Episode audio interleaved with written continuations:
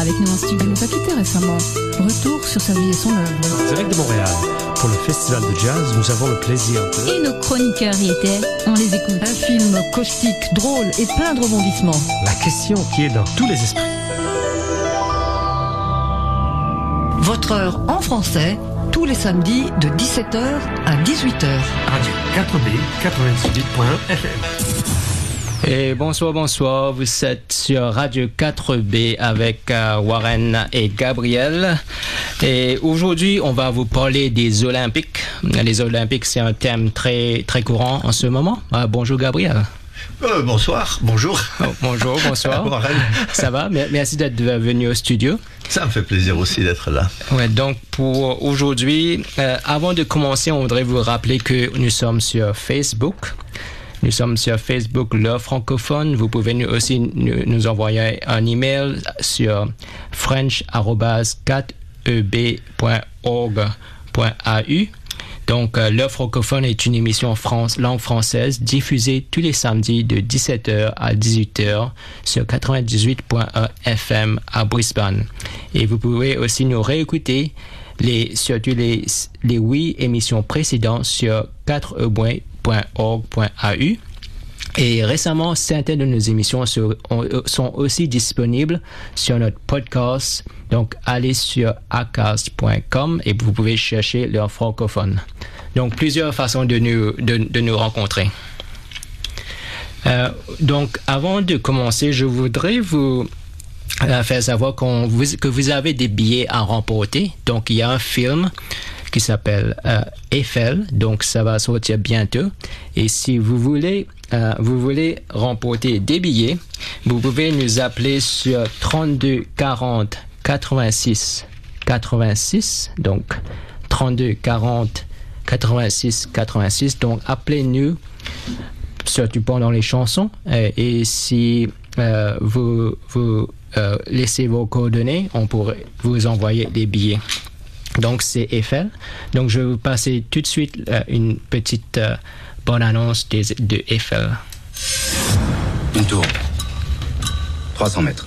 Having just finished collaborating on the Statue of Liberty, Gustave Eiffel is at the high point of his career. The French government has requested he create something spectacular for the Exposition Universelle of 1889 in Paris, but Gustave Eiffel is only interested in the city's subway project. His life is turned upside down when the great lost love from his youth reappears. Their secret affair will inspire him to change the face of Paris forever. Watch Emma Mackey and Romain Duris in the romantic drama Eiffel in cinemas September 2. Donc, euh, euh, donc euh, si vous voulez gagner des billets pour Eiffel ou Eiffel, vous voulez nous, nous appeler sur 32 40 86 86. Donc, qui veut gagner des billets, vous n'avez qu'à nous appeler. Mais aujourd'hui, principalement, Gabriel est avec nous pour euh, quelque chose de spécial euh, qui s'est déroulé il y a quelques jours. Euh, donc, euh, Gabriel est là pour nous parler des Olympiques et surtout de Cédric, euh, son fils. Euh, euh, avant, euh, tout de suite, est-ce que, Gabriel, tu voudrais nous parler un peu de ce fameuse course de, des 1500 mètres qui s'est déroulé pendant les Olympiques? Oui, d'accord. Donc Cédric est un décathlonien. Il fait 10 euh, activités sur le, aux Jeux Olympiques et dans toutes les autres compétitions. Et ça se déroule pendant deux jours.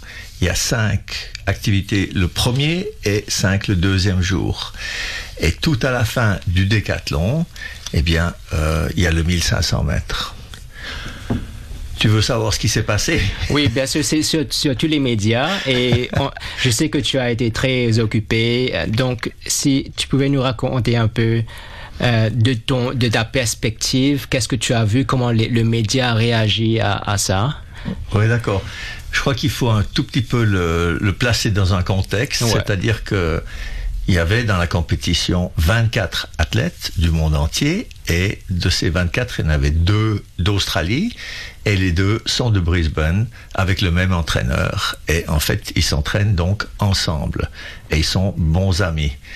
Cédric a cinq années de plus que Ash, son compatriote, Et quand euh, H a commencé, Cédric l'a un petit peu pris sous ses ailes pour, pour l'aider. Et euh, ils s'entraînent ensemble, ce qui est tout à fait positif pour l'un et pour l'autre, euh, pour les moments difficiles euh, quand, on, quand on travaille dur.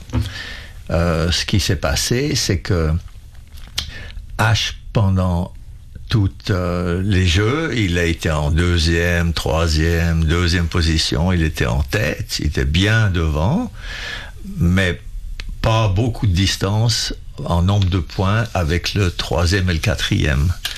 Et cette dernière activité, le 1500 mètres, euh, est, est difficile pour H parce qu'il il n'est pas vraiment très bon dans ça, c'est de l'endurance, tandis que lui, il a énormément de force et il est extrêmement rapide. Donc, euh, ce qu'ils ont fait, c'est que Cédric lui a donné un coup de main pour, en anglais, on dit pace, c'est-à-dire donner la vitesse, donner, l'aider à aller à la bonne vitesse pour avoir un certain résultat. Et aussi, c'est comme dans le vélo, comme s'il y a quelqu'un devant toi, tu peux, tu utilises moins d'énergie. hein. Oh oui, non, ça- non, non, non, parce qu'à la vitesse du pas, même à C'est- 30 ça- ça km à l'heure, ça, ça, ça compte pas. Non, Ouais. non, on n'arrive pas à attirer une personne quand même. Mais, euh, mais c'est une affaire de à quel moment il faut accélérer, à quel moment on peut se la couler douce, etc. Le 1500 mètres est, un, est, est très difficile. Euh, il faut encore avoir énormément de courage et de, de réserve d'énergie pour le faire. Et après deux jours complets, avec une nuit, une petite nuit entre deux, et, et un bain de d'eau glacée pour remettre les muscles en place, euh, c'est vraiment parfois on n'a plus envie de le faire. Donc euh, H qui n'a pas l'habitude ou l'expérience de du 1500 mètres a été aidé par Cédric. Il y avait une condition et normalement Cédric il, sait à quelle vitesse il doit aller pour disons pour le moindre effort parce qu'il sait où il doit être, combien de temps il doit courir et il réussira parfois si l'énergie est encore là à le faire. Euh, donc euh, H étant moins expérimenté. Ah non, et il y avait le 3, le, il y avait deux autres compétiteurs qui auraient pu faire la médaille de bronze. Alors Cédric et H voulaient être sûrs que H puisse faire lui la médaille de bronze.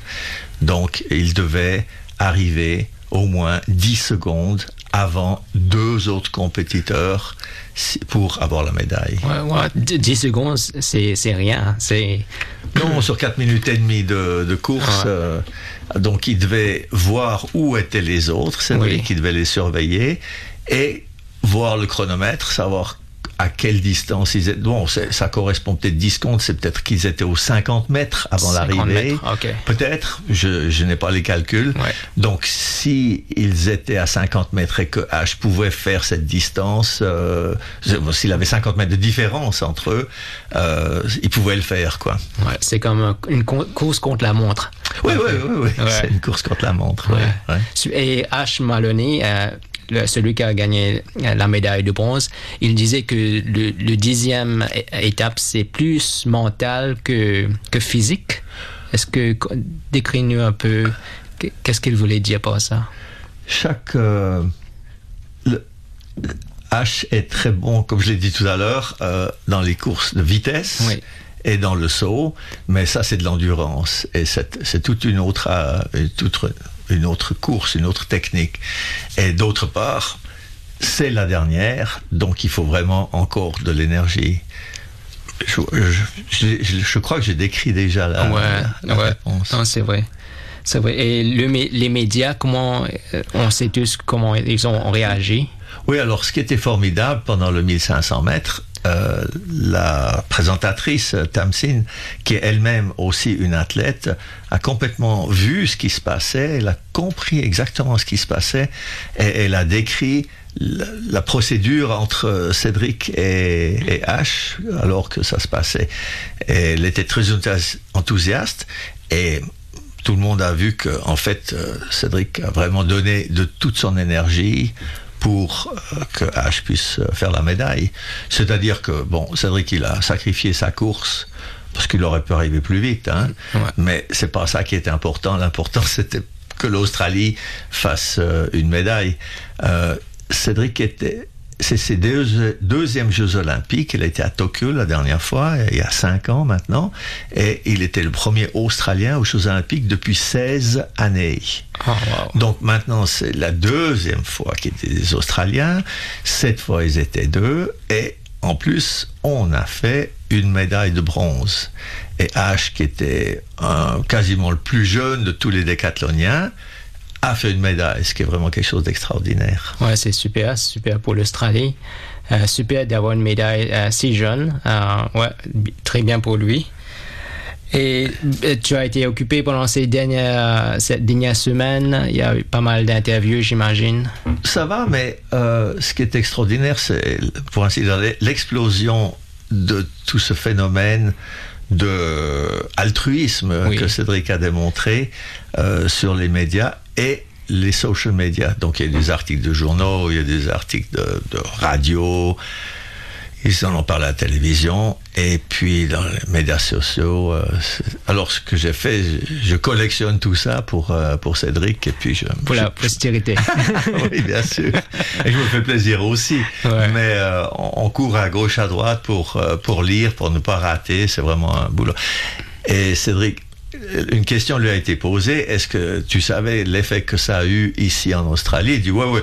Mon téléphone s'est allumé de d'alerte sur Instagram, Ouais. sur, euh, sur sur tous les médias, euh, Facebook et compagnie, pour parce que les gens ils ont vu puis ils lui ont envoyé des messages. Ouais, et il disait dans une interview que son, ba- le- son batterie était vide parce qu'il y, a- il y avait tellement de- d'appels, il y a de messages. Ouais. Ouais. Et, euh, et aussi, c- cet esprit d'altruisme, c'est un peu l'esprit australien. C'est peut-être un peu pourquoi c'est devenu assez. euh, ça a pris de l'ampleur sur les médias. Oui, Euh, je, pense que c'est- c'est une bonne chose. Le, le- le but dans la vie, c'est d'aussi penser aux autres gens, Oui. euh, plutôt que de, de faire du coude à coude et puis d'être le premier. Oui. Mais c'est aussi l'esprit du décathlon, parce que ces, ces jeunes sont ensemble pendant deux jours complets. Après une compétition, ils vont dans un local, ils ont un local spécial, ils peuvent mettre leur lit ou une un matelas, ils dorment, ils font, ils ont le massage là-bas, etc. Donc, ils, passent du temps ensemble. Même, parce que même s'ils sont des compétiteurs, mais même ça, ils, ils doivent, ils travaillent ensemble. Oui, parce que chacun est bon dans un certain domaine. Ouais. Quelqu'un sera bon au lancer, il va lancer 60 mètres le javelot. Waouh, c'est complètement énorme. Euh, donc, oh, on l'encourage à lancer bien. Ouais. Et quelqu'un d'autre est, est bon dans la course euh, de 110 m- 100 mètres. euh, ben voilà, on est content quand, il- quand il réussit. Ouais. Et maintenant, je voudrais te demander un peu comme parent, tu, as, vu le, tu as vu le progrès de Cédric euh, depuis tout petit, et puis maintenant il est, il est olympien, euh, c'est tout un parcours. Est-ce que quand il était jeune, tu avais vu le potentiel, ou bien on ne, on ne, sait jamais, comment ça s'est déroulé pendant les années? Moi, je crois que les, les enfants se développent euh, à partir de petits. Et ils font ceci, ils font cela, font cela. Euh, Cédric, il a fait du foot. Ensuite, il a fait de la gym, la gymnastique, donc. Euh, ensuite, il a commencé l'athlétisme parce qu'il était bon à l'école. Il a fait distri euh, régional. Et on lui a offert la possibilité de faire Queensland Little Athletics, QLA. Et il a fait ça, il a ensuite il, a progressé tranquillement, mais bon, il était toujours euh, quelqu'un de, très actif. À la maison, il faisait du son hauteur, puis il atterrissait sur un lit. Euh, au salon, il mettait des coussins, puis il faisait des, des culbutes euh, lui-même. Au magasin chez Colès, il faisait la roue. Donc, dans les allées, il se déplaçait en faisant la roue Ouais. euh, tu- latéralement, etc. Et bon, il, il était, il était très actif. Mais de là, on voit pas un Olympien. On- on- on- normalement, les parents ils disent écoute, tiens-toi tranquille, fais pas le fou, fais-toi pas remarquer. Mais il y avait beaucoup de support, j'imagine. C'est pas. Il y a pas mal de. Tu dois aller te déplacer pour être sûr qu'il arrive à, à l'entraînement. Bien, ouais. Oui, oui, oui, oui. Bien sûr, et ça, ça a des années. Quand il était en entraînement pour l'athlétisme, c'était le lundi soir, le mercredi soir et le vendredi soir ou le samedi matin, les compétitions. Donc, euh, je quittais le travail à 4 heures. On mangeait, je mangeais vers 4h30 à la maison avant de devoir partir parce que ça commençait à 5 heures, donc il y avait encore une demi-heure de route jusqu'à Aspley. Et puis en revenant vers 8 heures du soir, je dis, bah, tu vois, je viens de passer 4 heures pour toi. c'est une demi-journée. Demi et toi, tu, lis, tu lis les journaux pendant tu, tu attends. Ouais, ouais, les journaux, ouais, ouais. Il n'y avait pas encore tellement de ces iPads et compagnie, mais, mais il y avait surtout des moustiques. Donc, ce c'était pas drôle.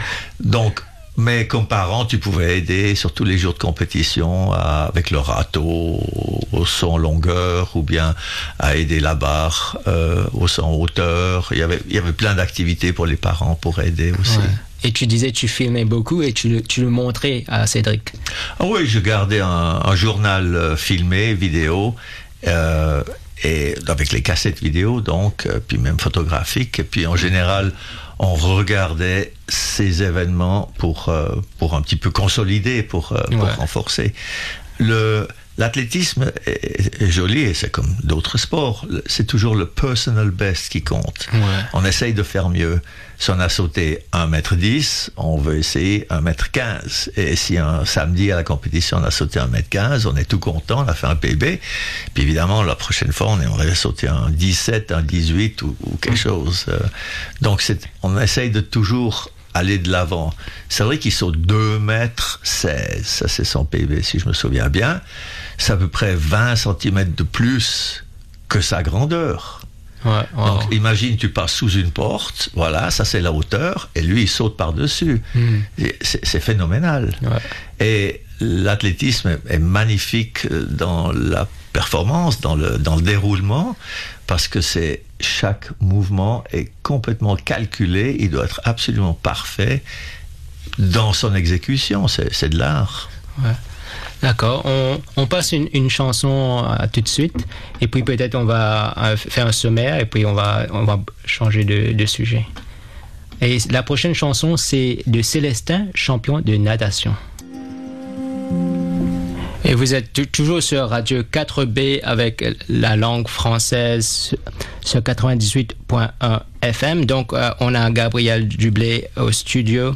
Et avant ça, avant la chanson, on parlait, on parlait du décathlon et euh, du décathlon aux Jeux de, de l'Olympique de Tokyo. Et pour pour continuer euh, le sujet, je voudrais juste demander à Gabriel tu es, allé aux, Olympiques de Rio il y a cinq ans de cela et tu as vu une différence euh, entre les deux? Ben, Ici, c'était facile pour nous, pour les spectateurs, parce que il fallait pas aller au stade se lever deux heures et demie avant la compétition, peut-être même trois heures avant. Le soir, on pouvait aller, pour ainsi dire, tout de suite au lit. et euh, pendant et à la maison, j'ai pu regarder tout sur euh, sur télévision. Et donc, on voyait très très bien à la télévision euh, tout le, tous les événements. En plus, maintenant, on est cinq années plus tard que Rio. Donc, euh, il y avait Seven Plus sur Internet qui avait plusieurs canaux et on voyait tous les événements du décathlon, chaque, chaque épreuve du décathlon, ce qui était drôlement pratique. Et pour terminer, c'est quoi le prochain challenge? J'imagine il y a toujours quelque chose pour Cédric. Oh oui, euh, il, avant d'aller aux Jeux Olympiques de Rio, je me suis dit, euh, ça y est, c'est fini, il obtient le maximum, c'est la fin de sa carrière.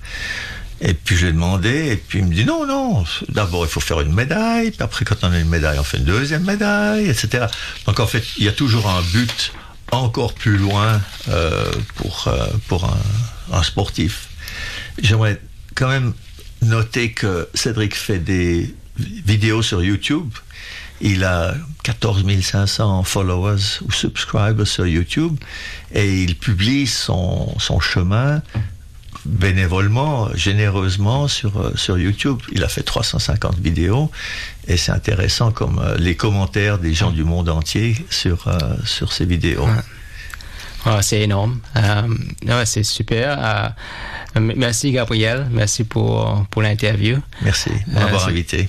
c'était c'était bien de, de connaître. On voit on voit sur les médias sur les médias, mais avoir ta perspective c'est unique. Merci.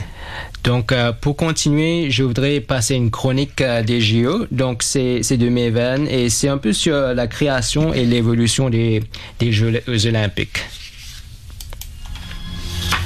Médaille d'or et champion olympique représentant la Jamaïque. Gold medalist and repeat Olympic champion representing Jamaica, Usain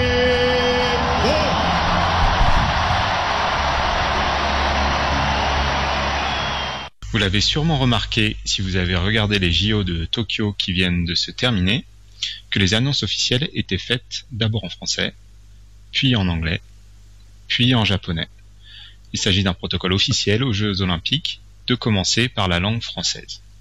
Alors même si cette tradition a été un petit peu malmenée par le passé, euh, notamment au moment des Jeux olympiques de Rio, le français reste la langue officielle de l'olympisme. Ce protocole, on le doit au fait que les Jeux olympiques modernes ont été introduits par le français, le baron Pierre de Coubertin. Alors ça, c'est une chose qui est plutôt connue euh, par le grand public. Mais moi, la question que je me suis posée, c'est pourquoi le baron Pierre de Coubertin a été déterré un concept vieux de plus de 2000 ans et qui était complètement tombé dans l'oubli 1500 ans après la dernière édition. Alors était-ce par passion du sport, par pur pacifisme, par rêve de fraternité universelle? Eh bien, c'est ce que j'ai essayé de comprendre. Alors le baron Pierre de Coubertin est né le 1er janvier 1863 à Paris. En grandissant, il écarte une carrière militaire qui lui était toute destinée et décide de poursuivre des études d'histoire et d'éducation. Au cours de ses études, il séjournera à plusieurs reprises en Angleterre, où il aura l'occasion de pratiquer de nombreux sports tels que la boxe, l'aviron, le rugby, l'escrime et surtout le tir au pistolet, discipline dans laquelle il est extrêmement performant, puisqu'il deviendra par la suite multiple champion de France au tir au pistolet. Mais ces séjours en Angleterre ont surtout servi de révélateur aux yeux de Pierre de Coubertin. Il se rend compte en effet que le sport fait partie intégrante de l'éducation. Il se rend compte de l'autonomie qui est donnée aux jeunes élites anglaises, notamment à Oxford et Cambridge, pour l'organisation de la pratique sportive au sein des clubs scolaires. Selon lui, la pratique du sport et la confrontation sportive dans les établissements scolaires britanniques est une partie intégrante de la formation sociale et morale, et il lui attribue donc euh, la puissance du royaume britannique. À son retour en France en 1887, il commence donc à militer pour une réforme du système éducatif via l'introduction du sport scolaire, puisqu'il pense que c'est par là que passera la régénération de la grandeur de la France et que le retard par rapport aux Anglais sera comblé. Malheureusement pour lui, ses convictions ont du mal à prendre, puisque son modèle ne correspond pas aux valeurs morales de la Troisième République, tout simplement. En France, c'est la gymnastique qui est populaire, pas le sport. Pour rendre le sport populaire, il pense donc qu'il faut l'internationaliser. De 1888 à 1892, il essaye donc de structurer la, la, pratique sportive, de promouvoir ses convictions par la création de revues et par l'organisation d'épreuves de plus ou moins grande envergure. En 1894, il organise à la Sorbonne une séance de l'Union des sociétés françaises des sports athlétiques, dont il avait rejoint la direction auparavant. Au cours de cette séance, il annonce la volonté du rétablissement des Jeux olympiques, une œuvre grandiose et bienfaisante. Deux ans plus tard, en 1896, les premiers Jeux de l'ère moderne avaient lieu à Athènes, le berceau de l'olympisme. On your marks, get set, go Alors pour la petite histoire, c'est justement le logo de l'Union des, des sociétés françaises euh, de sport athlétique qui a inspiré le drapeau olympique.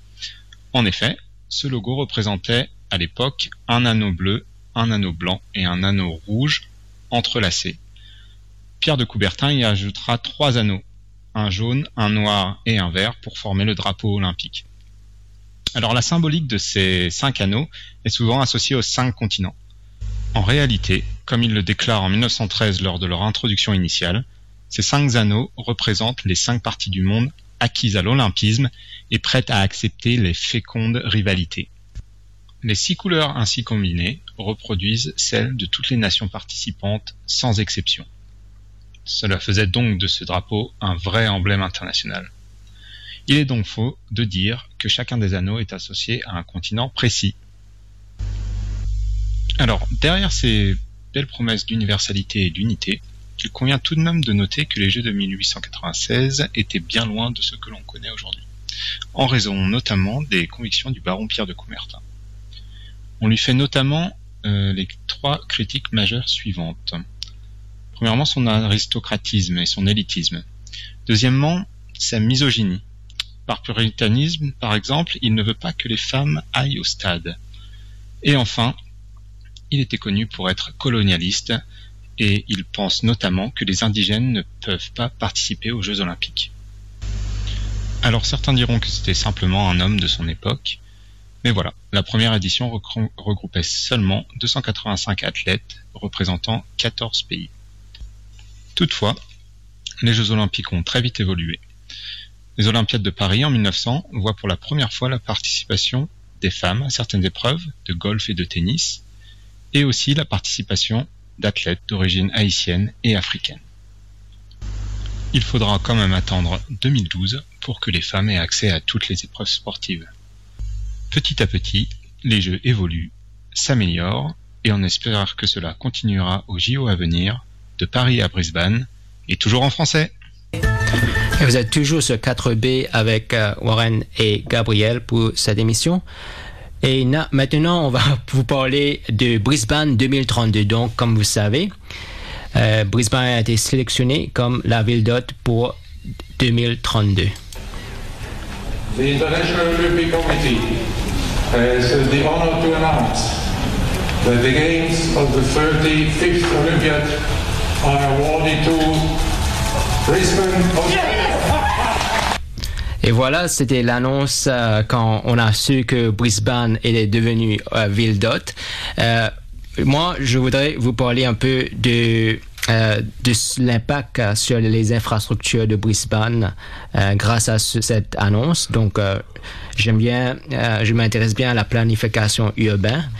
Et, et donc, cette, cette annonce va confirmer les plans d'un vaste programme d'infrastructure dans le sud-est de Queensland. Ce sera euh, Brisbane sera la troisième ville australienne à accueillir les JO après Melbourne en 1956 et Sydney en 2000.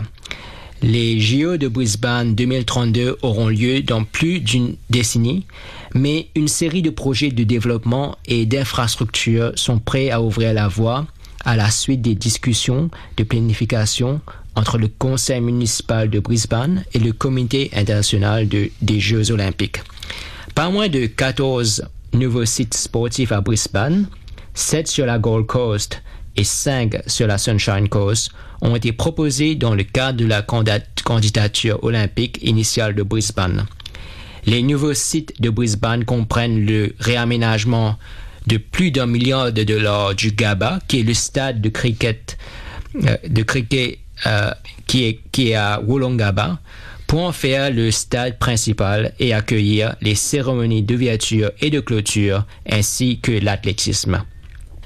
Le Queensland et le gouvernement fédéral ont depuis annoncé la création d'une agence conjointe pour l'infrastructure olympique chargée de réaliser les projets clés pour les Jeux.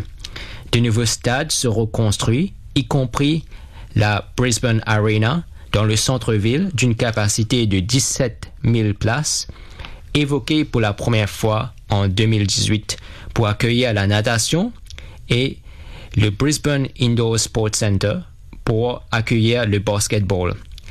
Il a également été proposé qu'un nouveau centre de sport à Chandler, qui est à, euh, à l'ouest à l'est de Brisbane euh, d'une capacité de 10 000 places et ça remplacerait l'actuel Chandler Arena pour accueillir la gymnastique. Les Whit Sundays, qui est connu surtout pour les plages et le tourisme dans le nord du Queensland, sont considérés comme le lieu de la voile, tandis que plusieurs autres stades régionaux seront utilisés pour les matchs de football préliminaires. Le comité international olympique a déclaré qu'environ 80 à 90% des sites nécessaires pour les Jeux de 2032 existent déjà à Brisbane ou seront achevés d'ici 2032. Et la candidature retenue fait de Brisbane la plus petite ville en termes de population à accueillir les Jeux d'été depuis Montréal en 1976. Donc, grande nouvelle pour, euh, pour notre économie, pour les, infrastructures. Et maintenant, je voulais vous passer une chanson. Et cette chanson a été, a été, été la chanson thématique des JO de Sydney. Juste si vous étiez là à Sydney et euh, et c'est la chanson de Tina Arena qui s'intitule The Flame. Voilà, c'était Tina Arena avec The Flame qui a été joué au JO de Sydney en l'an 2000. Donc, comme dit Tina, euh, ici à Brisbane ou en Australie, on va vous, on va vous montrer. Donc, je, je, continue sur sur le secteur euh, et les infrastructures qui sont euh, qui ont qui va avoir qui, sont dans le collimateur pour, pour, Brisbane. Donc, le, secteur du tourisme, à cause des JO de 2032 et plusieurs d'autres facteurs, sera l'un des principaux bénéficiaires, un secteur qui est fortement touché par la pandémie. Euh, bien sûr en raison des fermetures des frontières internationales et des restrictions.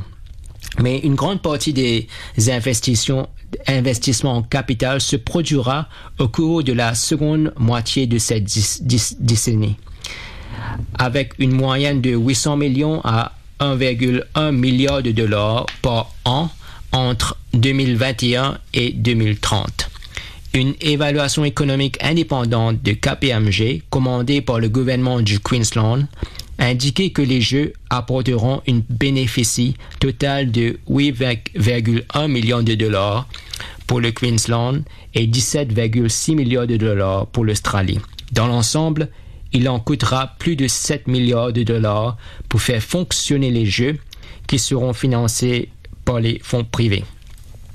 Il y aura plus de 30 sites à l'exclusion des sites des finales préliminaires pour les Jeux entre le 23 euh, juillet et le 8 août 2032.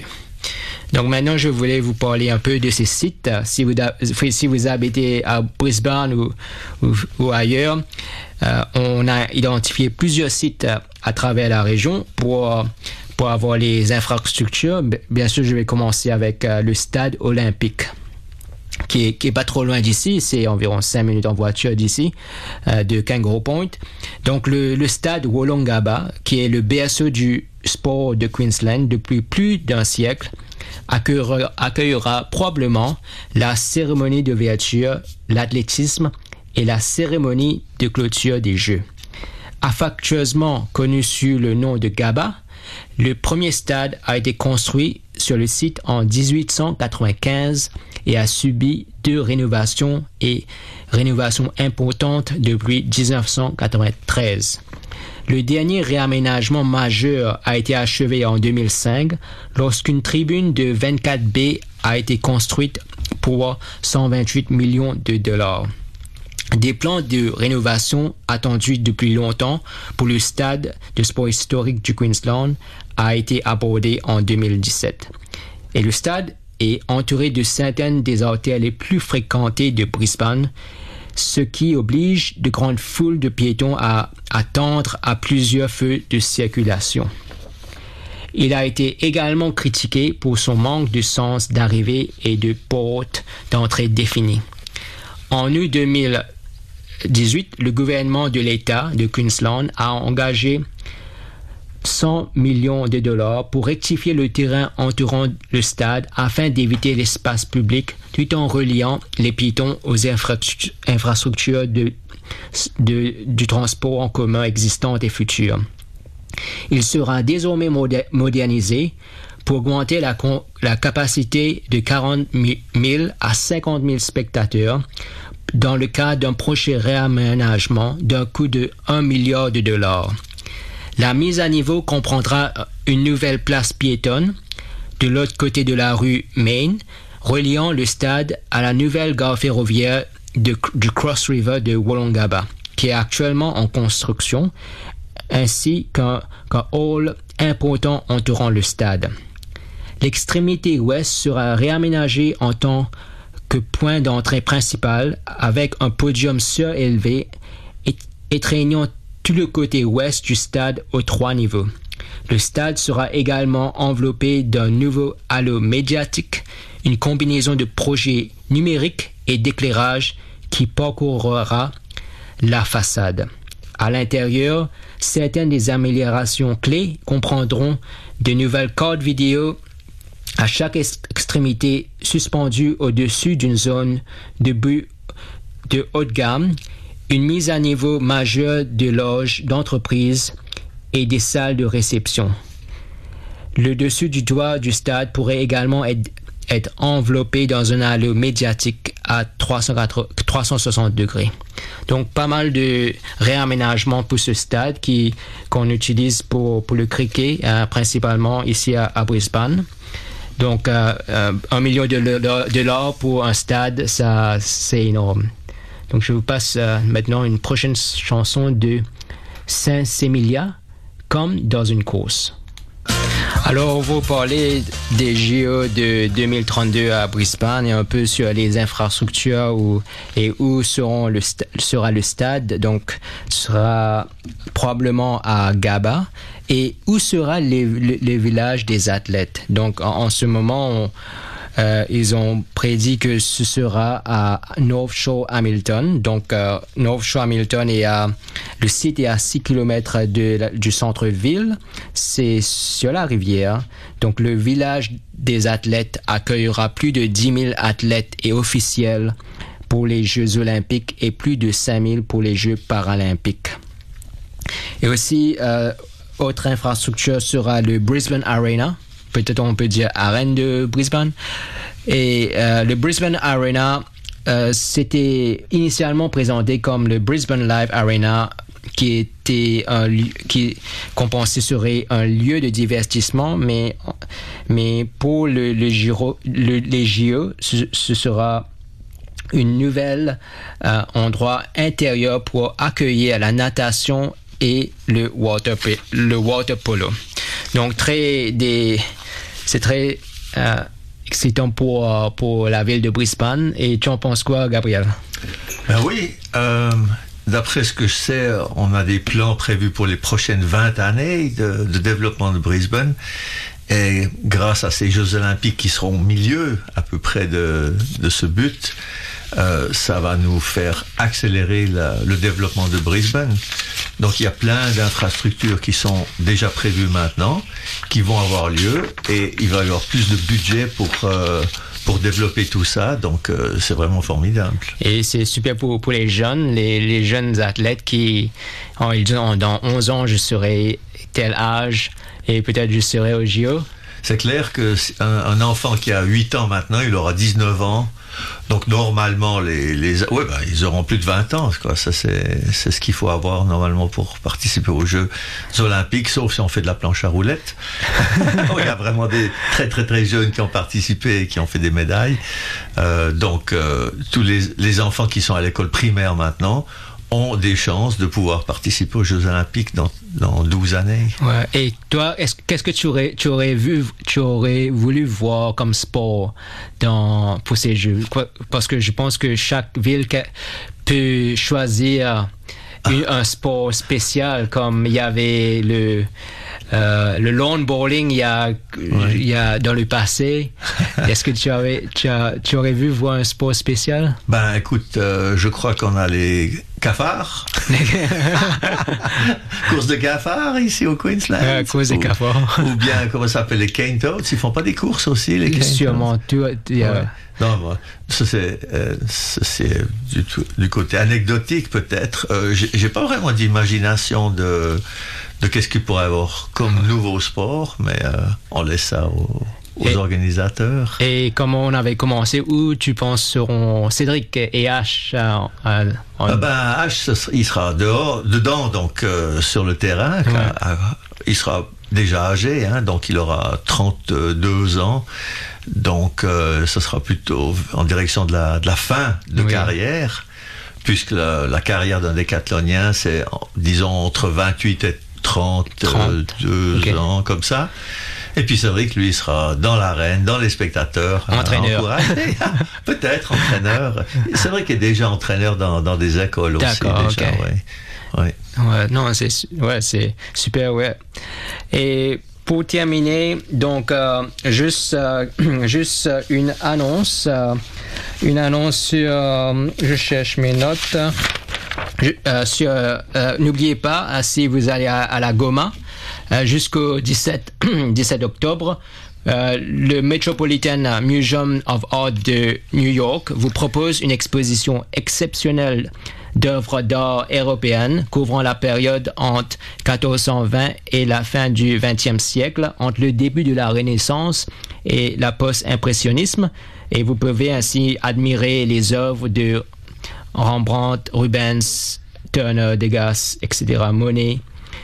Donc c'est à la Goma, toujours à la Goma. Et aussi il y a notre euh, expo, expo de Van Gogh, euh, euh, expo Van Gogh Alive, qui est du 29 octobre au 30 novembre. C'est at the Great Grand Pavilion sur la North Shore de Brisbane. Donc c'est une expo d'un autre genre euh, qui fait le tour du monde et s'arrêtera à Brisbane pour un peu plus d'un mois. L'exposition immersive Imagine Van Gogh présente de nombreux tableaux de Van Gogh sur les toits géantes et trames musicales à l'aide de 140 projecteurs vidéo. Les visiteurs feront un voyage émotif dans les toiles peintes entre 1888 et 1890 tel imaginé par les créateurs Annabelle Moget et Julien Baron. Donc c'est Expo Van Gogh Alive du 29 octobre euh, au 30 novembre. Et n'oubliez pas, si vous voulez euh, gagner des billets pour, pour le film Eiffel, qui, qui est, on a quelques billets doubles. Donc, vous pouvez euh, nous appeler ou vous pouvez nous envoyer un email sur french at 4eb.org.au. Donc, on est arrivé à la fin de notre émission et pour la prochaine semaine, ce sera Hélène et Ma- Marie-Hélène. Et euh, merci Gabriel, tu nous as parlé euh, beaucoup euh, des Olympiques. Et si vous voulez réécouter cette émission ou réécouter les émissions précédentes, vous pouvez aller sur 4eb.org.au sur la section de langue, sur la, la section heure le francophone et vous pouvez réécouter euh, euh, notre émission et d'autres émissions. Merci pour votre écoute et à bientôt.